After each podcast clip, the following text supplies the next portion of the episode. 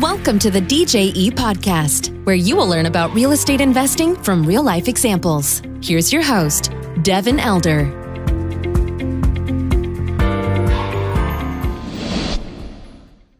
Welcome to the podcast. Today, I'm very excited to have Dino Pierce with us. He is the founder of Edified Equity, a private equity company that specializes in what else? Multifamily investments. That's what we talk about here. So, without any further ado, Dino, good morning. How are you? Hey, good morning. I am doing good. Thank you. Thanks for having me. Yeah, awesome. Thanks for coming on the show. Um, I want to dig a little bit into kind of your transition. You know, you and I have talked a number of times, you know, over the past couple of years, kind of in a similar, we're in a similar space and industry, obviously. But I know that you did not, um, you know, you don't come from a long line of commercial real estate investors necessarily. You kind of got into this business within the last few years. So walk us through your background and your path to real estate. How did how did you end up here? Yeah, well, I think it's important for um, your listeners to know that I had a I, I did I didn't realize this because I was living it, but I did have a different um, background and upbringing than most people because. So I come from a family of entrepreneurs. So I thought that everyone like own their own business and they went to work in their own business. They had employees. They they were operators. Uh, but you're right. It wasn't it wasn't in the field of real estate. But still, I think that's what I actually know. That's what gave me the entrepreneur bug, and and that's what made me and shaped me who I am. I mean, I I talk about. I've mentioned him on other podcasts, but uh, my grandfather is the one who really paved the way. You're talking about a man who. So I'm from Southeast Louisiana. Mm-hmm. Um, born and raised there, lived there for the first 18 years of my life. And anyway, he went to school, like showed up day one, kindergarten, and didn't even speak English. He, he only spoke French. Right. Um, in the fifth grade, was forced to quit school to literally help his dad make money. Um, well, make money from the seafood industry so that they can feed their family. Uh, his dad and he and his dad were in the Gulf of Mexico trawling, doing their livelihood. His dad died of a heart attack. This guy was 13 years old, drove his dad in from the Gulf of Mexico. And so this guy who couldn't speak English, quit school in the fifth grade, had a lot of young hardship, went on to become a self-made millionaire. But but what he and that's through the tugboat industry, the seafood industry, um, self storage, developed self storage, storage for uh, boats. The sports fishermen from New Orleans would keep their boats there. Laundromat, fuel house, fish house. I mean, even a small motel. You name it, Nolte did it. But I didn't have the uh, I wasn't I didn't have the silver spoon syndrome. Instead, he made me work the hardest, the longest, and I got paid the least because he said that's how I did it. And if I give it to you, I don't think that that's going to mm, allow you to replicate what I did. And right. I so thank him for that. So so that's like my entrepreneurial background and same thing my mom and dad had their own businesses, but um, I started and I had some small businesses growing up just having that entrepreneurial bug, but I started in real estate about 5 years ago and kind of took the scenic route um, not an uncommon path, but started in the world of uh, selling my position um, in contracts to residential redevelopers, then realized, wait, there's a better way to do this. I can also lend them some of my own money to help with the uh, rehab cost, get paid simple interest. And then I also realized that, wait, I can also lend them money. And instead of, you know, quote unquote, selling this contract for a, a quick, short, heavily taxed profit, I can actually say, let's partner. I'm going to do, still do the lending the money. I'm going to bring the deal to you you're going to do all the work and run your crew. We're going to split some profits on the back end. And uh, doing that for about two years, I had a, a, good friend of mine who is a COO for a large apartment acquisition um, and asset management firm. He just kept steadily dripping on me. He says, Look, I know you. You've got a business mind. You're a good person. You're a hard worker. You're an honest person. You should really get out of that heavily taxed industry, even though you're killing it, it, the the supply is is tough here in Colorado when you're looking for fix and flips. And he said, You have to be getting killed on taxes. Like, I know you're getting killed on taxes. And he was right. And it just it was a steady drip of just pure love and advice from him. One day I woke up and said, I'm gonna learn how to syndicate apartment communities, and that's how I got my start. And that that's yeah, that's what made me do the transition. And from there I went all in. I dropped everything single family no more private lending no more wholesaling and partnering with with flippers. It was all let me get into this business start talking to brokers equity partners underwriting deals just learning it from inside out. So been steadily at it for a good coming up on you know t- coming up on two years now. Yeah that's tremendous. There's a lot of things that strike me about that. One one is like like the um kind of the the level of problem that you know your ancestor had you know in the last couple uh, of generations here. And there's you see a lot of complaining kind of today out there. And i, I think a lot of times it's because we got it too easy right? We don't have real problems in a lot of cases. Now plenty of people do have real problems but um, not like you know you, you not speaking the language and you got to uh, take over at 13 and do all this stuff. So um, but i think that's a tremendous asset and something I struggle with with my kids is like how do I bring them up through this without giving it to them right? Yes. um, so that's man that's great and obviously it, it, kind of paid dividends for you. Another thing that um, is really common and I'm sure you see it all the time is this transition from single family. Talk a little bit about the this is a conversation I have with folks a lot uh, kind of offline. Talk about the kind of I guess kind of person you're dealing with on the commercial side versus the single family world because it's kind of a different animal right it's yes, it's totally different because it, I mean it was it was completely different because for me, in the position that I was in, I was the deal maker, so to speak. So I was actually doing direct to seller marketing, looking for people that needed to sell, and even in this market, for whatever reason, their house just needed so much work that a young couple looking for a home um, even though they can get it for a steal of a price, they're like, well, we both work full time. We have young kids. There's no way we can renovate it and do it. So it just really made no sense to put it on the market. So right. I was going in and having more conversations with the sellers and positioning myself as saying, look, we've done this many flips. We have a track record of it. We can close cash. You, don't need to worry about an appraisal. Like we're going to get all that done after we buy it from you. So, right. um, so that was the conversations I was having, and then conversation with the business partners who were going to come in and partner with me um, on the actual flip, and they were going to again they were going to do all the work. I've never actually flipped a home, so I wasn't having the private money conversations at all. Oh, right, yeah. Right. The residential redeveloper, the one actually doing all the work, they were the ones coming in and I mean I would lend a little bit, but I'm talking twenty to twenty five thousand dollars, not sure. hundred thousand plus. So they were having the the conversations with their private money lenders, their hard money lenders, which was more common in that field. Um, so it was totally new to me. I had never had to sit down with someone and say, I have an investment opportunity that I would like you to partner with me on let me tell you about the details why this is a great opportunity. So that was it was new to me. I had to jump right in and uh, and that's exactly what i did was i had a sample deal which was not it, it wasn't real and they knew that. Right. Showing them hey, here's my transition. I've been you know doing the single family for two years. This is why i'm switching over. And we would talk about the tax benefits, the cash flow, the longevity of it, the, the, the tax free uh, profits if you can refinance and then ultimately profit on the on the longer back end maybe five seven ten years down the road and um I'll start having those conversations and just tell them why I switch and show this opportunity and say when something like this actually is available, would you be interested in possibly partnering with me? Because as equity, we're not looking for debt. They are true partners, as you know. They're partners in the deal. Sure, they own L- they own shares of the LLC. Yep. Yes. Yes. Yep. That's yeah, that's interesting. So, uh, you know, I had a lot of experience in the single family world and did that for a long time, uh, probably mm-hmm. too long. And um, but I, that's how I got my start, kind of having these uh, capital conversations, right? Private money lenders. So you didn't have that in the single family world. You went kind of right into having these discussions mm-hmm. with equity for multifamily.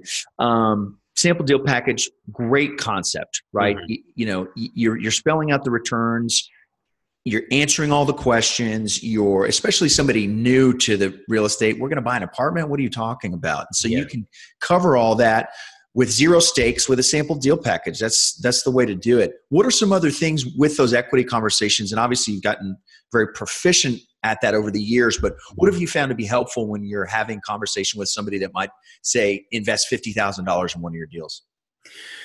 Well some of the biggest things that are i think helpful is having having partners on your team that have an extensive track record because even though it sounds very enticing i mean i was on a i was on a uh, podcast recently and she asked me you know why do you think why don't you think more people are investing in this asset class? And the answer is simple because most people don't know about it.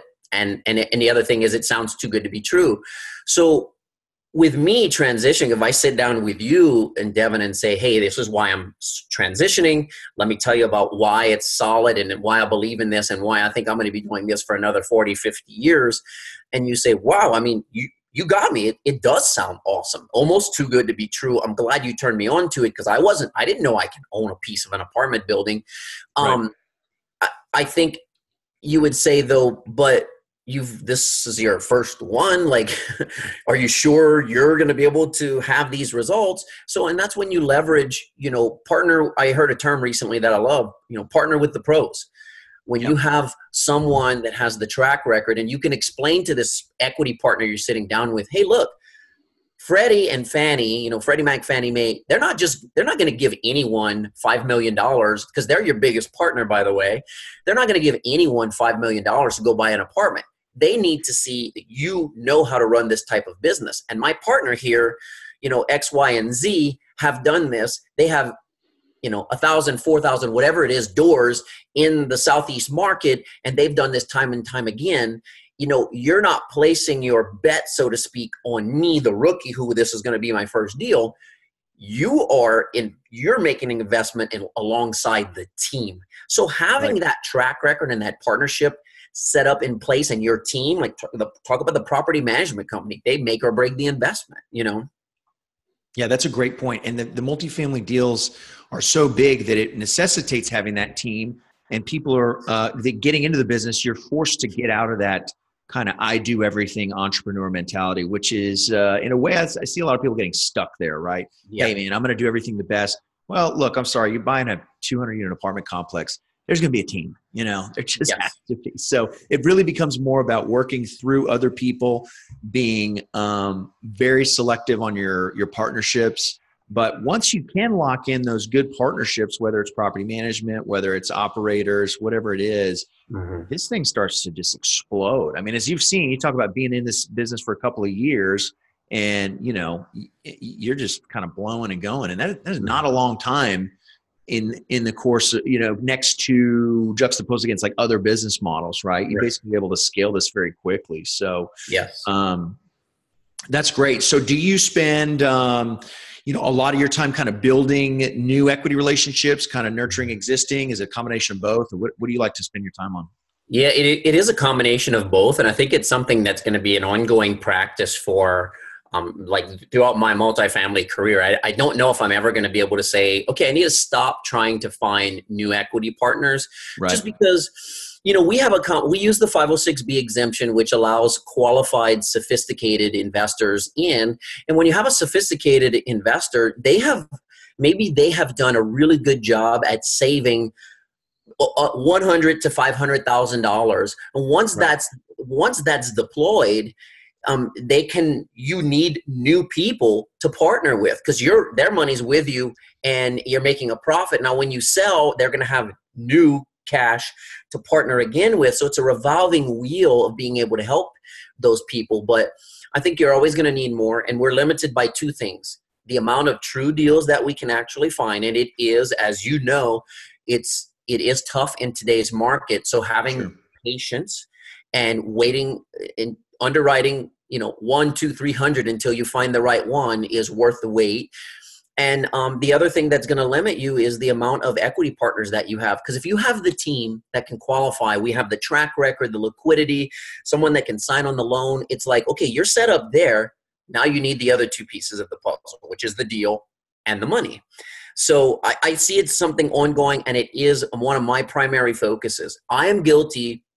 I, I was and in still in some areas of business i am a lone wolf. But it was so easy for me to let go and say wait a minute. If i play lone wolf in this industry i'm never going to do a deal. Bingo. Yeah.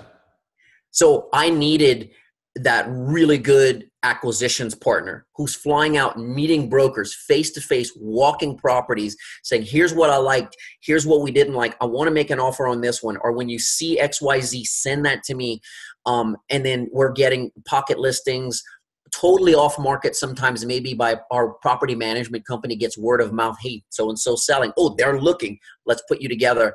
I needed that because with me running i also i run a medical device business. I have three small kids. Um, i can focus and i like focusing on investor relations and thought leadership and just educating people with not looking for anything in return if it ever mm-hmm. pans out that's fine but if not um, that's fine too. If at the very least I can teach someone about this opportunity as an alternative investment and then they find the right partner, it might be you, not me. That's fine. I've done my duty and and in the process, um, I'm happy. I like it. Yeah, and you're putting good stuff out there, and it it, it finds its way back to you for sure in, in buckets. So I love it. Let's. You, we talked about a sample deal package earlier. Could you walk me through what you're looking for in a deal? Like, let's say somebody comes to you go yeah i have this fractional apartment ownership sounds interesting i read something about it on forbes whatever um, mm-hmm. but what kind of returns can i expect and you know what does a typical deal look like that you're that you're trying to source yeah that's a great point i mean and i i you know i do the opposite of what most people would think but there's a really good reason why so if i sat down with you and so let's say you weren't who you are and you were just like a really busy businessman you're a you're a brain surgeon now and um, oh, thank you. Like, okay. like, I don't hey, like the hours, but I, will take the title. Yeah, I'm busy helping these people. I'm really making a difference. I'm a brain surgeon. and I, I, I don't have the, I'm, I can't be a lone wolf. You know, I'll never do a deal, but I need some help um, putting this money to, to work for me. You know, tell me about what you do. So when we first sit down and start to build a relationship, my sample deal package is actually not going to be a home run deal. It's going to be a deal that barely hits the hurdles of what we would accept. Because here's why. If I sit down with you and show you, and I'm exaggerating here, but in three years, you're going to have a 200% total return on investment, and it's a 20% cash on cash return. And you're like, man, and, and you believe me, because first of all, that's unrealistic. I, I, it's possible, but I haven't done anything like that. So what I'm saying is when I show you and you're like, yes, show me this. When I bring you the first deal and it's actually more like uh, an eight to 10% average cash on cash return. The IRR is maybe 15 to 17. Your total return on investment instead of a 200 you know percent return is more of like a 105 percent return which by the way those are still great numbers but you're going to say hey what happened to we were in two years we were going to like 200% my return and it was a 20% cash on cash i'm, I'm going to wait till you bring that again so if that doesn't exist don't put that in front of people i right. would rather sit down with you with something so conservative of returns that when we show you a real deal hopefully even with conservative underwriting the returns are going to be slightly above that and then you're going to feel like wow, I, I liked his sample. This is right. even better.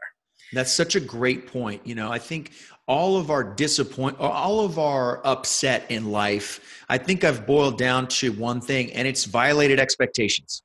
Yeah. You know, sitting in traffic, if you expect it and you knew it was coming, okay, it sucks, but you're going to sit through the traffic. But if you didn't expect traffic and you get traffic and your expectations were violated, oh man, yeah, you're, you're upset.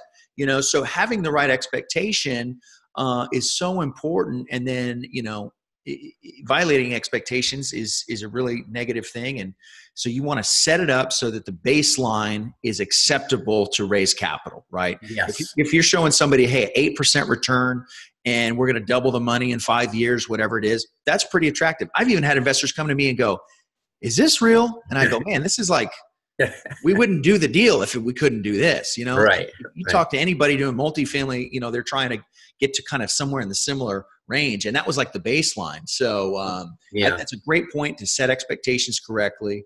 Um, how much time are you spending right now educating investors kind of on the tax side? Neither of us is a CPA that I know. Nope, I know. It's a component, right? So, you know, how, how much does that factor into your education? Yeah, you know, we we do mention it a lot when sitting down, and um, I mean, I recently this is this is a true this is true. Um, I had an investor invest sixty k, so sixty thousand dollars into, which is um, you know usually the minimum is 50 to 100 but anyway he invests 60 and he sent me an email and was like wow because we hadn't even owned it for a year and but because of cost segregation and bonus depreciation he was like i was surprised even though it's cash flowing he's receiving you know share his his uh his distributions he's like i was surprised to see the $27000 uh, loss because of depreciation now that's because you know when you do cost segregation bonus depreciation you could potentially depreciate 30% of the building in year one right. so we talk about it and actually it's something that it, it's in my brain and i wish we would be able to somehow conservatively put it into the underwriting model so that when i mm-hmm. sit down or when we actually send a real package out i can show like hey here's year one cash flow and because of bonus depreciation cost segregation conservatively um, of the $10,000 cash flow you receive, you know, we're expecting a $12,000 loss year one. And that way they can see, oh, so wait, I'm going to cash flow this 10,000 and actually on paper, I'm going to lose more than I make, which means I get to keep it. Um, so I, I talk about it, but we don't give specifics. And I would, I would like to be able to give conservative um, conservative projections, just like we do with the underwriting. It's all conservative. Even if you like what I show you in the deal package, behind the scenes, my partners and I are planning on over delivering. Right. Yeah, there's something built into the underwriting on the back end where you've got cushion or multiple areas. That's that's such a great point. Um, you know, I've talked about that with some folks too. We don't we don't project any um, you know any losses per se. You know, I'm a little nervous about kind of putting a number to it, right? Because you know I'm I'm not a CPA. The tax code may change, so we just kind of put a slide in there on, hey, we're going to do a cost seg study, which is an engineer going out there and cataloging the whole property, and we can basically take the depreciation and shorten it and we mm-hmm. expect uh, significant losses you know significant paper losses rather you know uh, in year one and beyond so you know that's kind of interesting and, and and we've talked kind of with our team too about how do we how do we um, spell that out for people that because sometimes investors you know if they're new they might it might get around to k1 time and they're going oh wow i didn't realize we were going to get this fat paper loss and, mm-hmm. and it's like oh I, I, guess i did a bad job explaining it to you because that's like one of the main reasons people do this right? Yeah. Is to get some uh, to get some paper losses. And that that's exactly what happened with him. He he's a very savvy investor owns multiple like enough single family doors to to make a small apartment community but they're single family. And on right. the single family side i mean that's less common. Uh, you know I, I was in single family for two years it was flips which is different it wasn't holds but still i hear cost segregation you know bonus depreciation all that it's you don't hear it talked about and, and heck i don't know like you said i'm not an expert maybe it's not even allowed maybe it has to be commercial five doors and up i'm not sure but um and it I think it's just cost prohibitive on the single family. You know, it's like it's it, right. You know, the investment's not worth the the write off. But yeah, and that's so that's what happened to him. He was like, I w- he was sophisticated, very mm-hmm. qualified, and knowledgeable enough to make the investment as far as the SEC would be concerned. Sure, he just he was surprised and happy. Yeah, that's great. And I think that goes back to one of the points you made at the top of the show is that um, not everybody knows about this stuff. You and I live and breathe it, so it's one thing to to understand all of it. But yeah. there's a lot of really smart people out there, but they've spent their time becoming a dentist or a doctor or mm-hmm. owning a construction business, whatever it is, and they don't have the expertise over here, so they're relying on you to mm-hmm. provide that expertise. Um, let's kind of dial into kind of the, the the assets themselves and some of the projects any standout stories in terms of you know operation stuff good or bad like maybe a rehab that went real good or i mean have you guys had fires or anything bad happen on the properties? Anything any stories there you want to speak to? On, the uh, on multifamily side? Yeah, yeah. Um, no we had uh, i mean i yes i think something really good is just to talk about is to go really granular when you're doing your due diligence. I mean we mm-hmm. bought we bought a property um, in southern mississippi which is not not a place on most investors uh, real estate commercial real estate investors market. I mean, if I went to a seminar today and I stood up and said, you know, how many people are looking in uh, Biloxi, Mississippi, for example, right? Um, it, it, like maybe one hand would go up. But if I said, who's looking in uh, Dallas, Houston, you know what I'm saying? Um, who's looking in maybe even Atlanta or Louisville, some of the more uh, popular markets? Right. It's different. So what I say is go granular and find out what is happening versus what is speculation. So when we bought, one of the reasons we we like that, first of all, it's a C class by vintage, meaning only because it was built in the 70s. But the location, and I'm not exaggerating, I'm being conservative. We're calling it an A minus to B plus location because it's one of those places, so much new retail right along a major highway where they come into the come into the port, they unload the the the product and they drive it, you know, ship it to the United States. Our apartment sits right off that highway so obviously it's main thoroughfare. Sure. And um, it'd be one of those apartments that if you lived in it and you had a family or even if you were single and you just thought we're like hey i'm gonna go out for dinner tonight you don't get in your car you just walk. Like outstanding. every, yeah it's like everything is literally right there so I, I say go granular the u.s army corps of engineer had just spent they weren't going to they had just completed four or five years of due diligence and had already, it's approved and it's in process now, three quarters of a billion expansion of the port. What that's going to do is bring in many more jobs. It's going to make people want to move and live there. We and we already seen some things happening behind it. When right when they were finishing up the the port due diligence, um, miss they they broke ground on a 93 million dollar state of the art aquarium. So you know there's other other industries and the city is already saying okay guys this is happening we just got approved for a brand nice shiny new road to support this expansion of the gulf like the US Navy had signed a, 5 billion dollar contract with a shipbuilder in the area to build five new destroyers there was so many things that we were like all this is happening but no one's talking about this let let's go now i always say and I don't I don't want people to take this wrong. It's just it's a saying, but I'm like, you want to be in Austin before Austin is Austin. right. You don't want to go to Austin today. And again, right. I'm not saying you can't make a deal work there. It's just it's an example. yeah. You know, so because um so right now, if no one's there, but every sign, going granular, talking to the Chamber of Congress, um, Commerce, sorry, um, looking at what's going on locally in the news, getting the actual reports and saying, okay, no, all this is actually it's happening, not speculation, and you can be there first.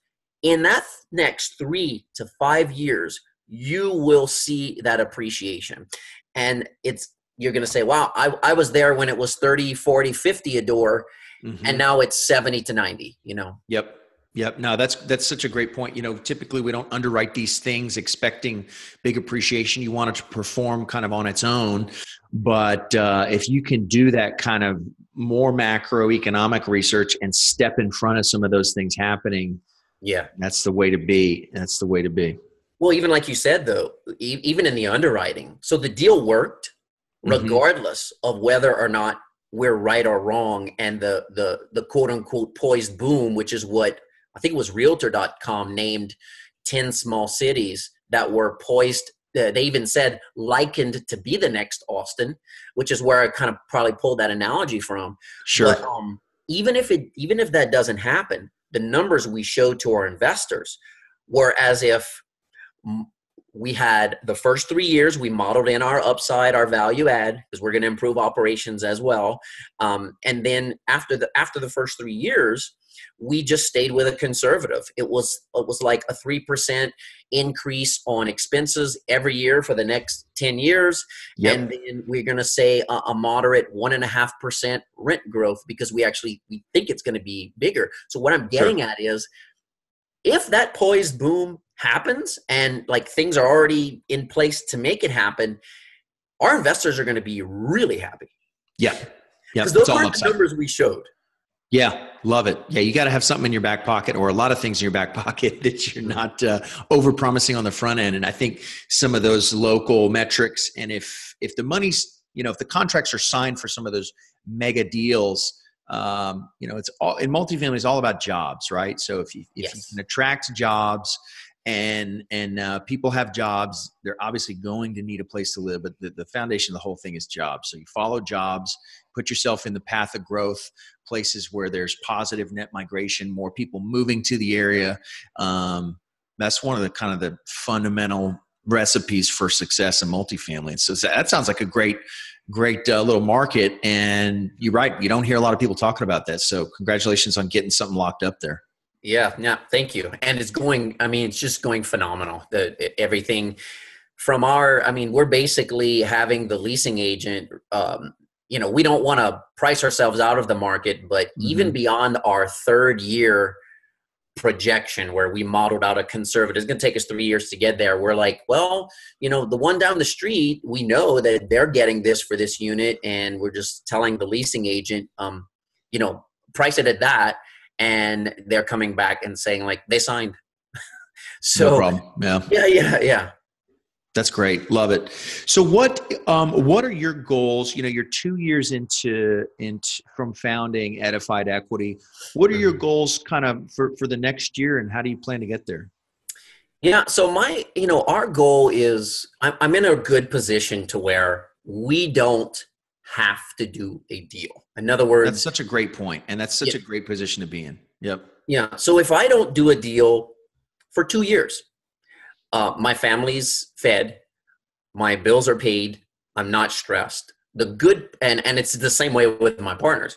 So the good thing about that is we don't have to do a deal and we can be very patient and we can underwrite as many as we need to, and then we can execute on the one that makes sense. So having said that, in today's market, if it takes like so we you know we're in you know mid-april and we've closed on one in january 25th we closed on one but in all honesty i really in my brain i count that as a 2018 because we had done most of the work in Yeah. 2018 we just happened to close on it on the 25th Sure. of january so essentially in my brain i haven't done a deal in 2019 yet now we have one under contract that's in the pipeline that is just looking awesome, true off market, but a really good story. Um, and and I re- believe that one's going to close and be a great opportunity for everyone. But Mhm. I don't want to put. So I'm not. What I'm saying is I'm not going to say I want to do a thousand units this year because of course I do. But if a thousand units don't make sense, um, I would rather do zero. Yep. The, the the point I'm trying to make is I go to sleep every night feeling confident and secure that my investor partners are in great safe stable secure opportunities. And if if if i don't feel that way i will gladly back away step away from the deal. Because for me um what eats what eats me alive is if you and i both invested $100000 in a deal and it went south i'm the type of person that would i would be like that was an expensive lesson to learn but no use crying over spilt milk what's next? Never let that happen again. It's your loss that would literally it would it would eat me alive. I would have ulcers and have to go like to the doctor and probably have Right. therapy. So Right. so i want to be i want to feel like every deal is like that or i won't do it. But the ultimate goal you know the ultimate goal for me i have a number you know in my head that i would like to get passive but at passive income but even i mm-hmm. don't even need to share that because my story is this i'm going to be doing this for at least another 30 years. I'm in this for the long game. I want to continue to educate people about the opportunity. And there's also um, there's a why tied to my family. I told you I was raised by entrepreneurs, but this was bootstrap entrepreneurs, not the type of entrepreneurs that said, um, "Okay, my business is up and running. I'm going to I'm going to go check out France for a month and see what that looks like." No, because when you come back, things might have blown up. Sure. I want to I want to teach and show because I believe that our children do what they see us do, and I mm-hmm. Oh, want to show my children that it's possible for you to continue to love your passion and do what you want to do. And instead of teaching you to build up this pile of money so that you can live off of it when you retire, I would rather show you how to create a stream of income now. So if my daughter, who it, she's my oldest, she's 10, loves dancing, it's her life. And I want her if that continues to be her passion, be able to do that and not worry that she makes $20 a night dancing in the Broadway play in Denver because she has set herself up with a stream of income. And um, that is that's very important for me to teach them as well as, you know, share that message with other people. Love it. Yeah, that's such a great message. I mean, your kids are watching you way more than they're listening, if they're listening at all, and um, you get to you get to demonstrate that for them. And I think that's a very tangible way to leave a positive impact yeah. on the world is to is to show your children that. Because something I want to share this, um, and I've said this before, but I so an investor had posted on his uh, it's a Facebook group I'm a part of. This is back in the single family days, but anyway, he had a picture of two kids, and so this this will hit home, especially if you have children um, and you're an adult who's been a child. Two kids are playing with like a fire engine and a train set. And one kid says to the other kid, it's like a comic drawing, and he says, um, "So what did you want to? So what did you want to be before you gave up?" Mm. And I was like, if you switch that to you know what what did you want to do before you like grew up and had to get the job to make the ends meet? And i was like that's exactly what i don't want. I want her to dance. The other one wants to be a paleontologist. The other one is like in love with anything that has to do with cars and he's only like three and a half. So i'm like if that character like if that's what's pulling on you i want to show you how to continue to do that and be happy. And i'm not saying this isn't work because what i'm doing is it's a lot of work. Sure. But it's different it's a different mindset than saying i'm going to go to work create a pile and live off of it which I mean, you're if you're saving up a ton of money, number one, you're battling inflation always. Yep. And um, it's just not the right way. What the, my pile of money is that 100 unit building, that 58 unit building, that 260 door apartment community. Like there, you want to know where my pile is? It's right there. And guess what? It's paying me today.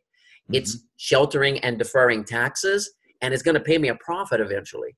Like I'd rather have that pile and by the way it's producing way it's way outpacing inflation right right that's such a great point and something i try to kind of convey to people that are new to this is your cash is is like a hot potato you really need to kind of get it in something because it's just sand in an hourglass and if you let mm-hmm. it sit there it's going to just be eroded by inflation and and um it's, it's just not you know that's not the highest and best use of of uh, cash. I mean, you want to have some cash around, but yeah. uh, putting in these vehicles is just it's it can be life changing for people. Especially you start to stack a few and you kind of do it over the years, and you see some exits, and mm-hmm. stuff really starts to really starts to snowball.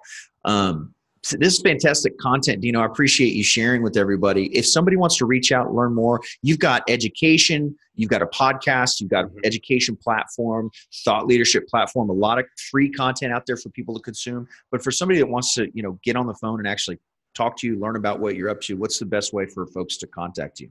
Yeah, I would say go go to the website. Uh, there's a, a, way to connect with me there. There's a, a, calendar link. We can get on a. We can set up a call, sync up schedules, um, and you can. You know, there's just um, I'm also easy. You can message me on Facebook. I'm on LinkedIn. I'm on you know Twitter now, Instagram, like all the social. So I would say just direct message me. I had someone do it on LinkedIn today, and I'm driving. I have a business meeting. I told you um, business meeting um, later on in Wyoming actually, and, oh, and um, I'm gonna I'm gonna be making calls. You know, on the drive. Very productive with um, with my dashboard time.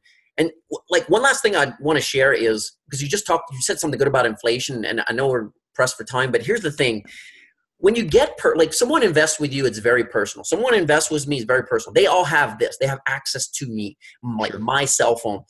Um when you invest in the stock market and i'm not saying you can't make money there. I have a bad experience with it where i had a hundred thousand dollars actually over. They had some things happen on the upper echelon where they were untruthful to wall street that became public and my stock went from basically 55 to the very low 20s overnight and it took five years for me to get back to 50 and right. in that case i would have been better off burying my $100000 in the backyard and fighting inflation so right. it, it's like this we have we also have control if you buy right you don't over leverage you buy for cash flow not just the appreciation um your operators have a lot of say so on the outcome and you have that personal i couldn't call that ceo and say hey man what were you thinking? I have no access Right. to them. No access. Yep. Yeah, so I just wanted to throw that because it was it was top of mind, and you had made a really great comment. That's such a good point. You know, it, you know, you, it's, th- these are direct investments. So your investors have a share of the company that owns the property, Yes. and so the amount of there, there's nobody in between them and the and the asset, and so there's not. Um, you know, a hundred different markups along the way. This is a direct investment in the real estate without any kind of middleman there. And so that that helps. That helps everything. And then also, you know, you want to call the CEO of the company, you want to call the operator, you want to call Dino on a cell phone, you got it. You Yeah. know, so there's that's huge difference there with this kind of investment versus the alternative. So I appreciate that point. Well, guys listening, uh, please reach out to Dino. Go to edifiedequity.com and you know find Dino all over social media, LinkedIn, the podcast. What's the pod? What's your podcast called, Dino? if you go to iTunes, it's on iTunes and Stitcher, maybe even uh, other channels. Those are the two main ones. Um, but you just search Edified Equity or Dino Pierce. I think it comes up with both. If you search Dino Pierce, you'll probably and you also catch my guest podcast podcast like you'd see me on this one. Um, That's it. Same thing on YouTube. Very cool. Appreciate it. Well, Dino, thanks so much for your time. Have a great day, man. Yes, sir. Thank you. I appreciate it. All right, see you. Okay, bye. Thank you for listening to the DJE podcast. For more information, please go to djetexas.com.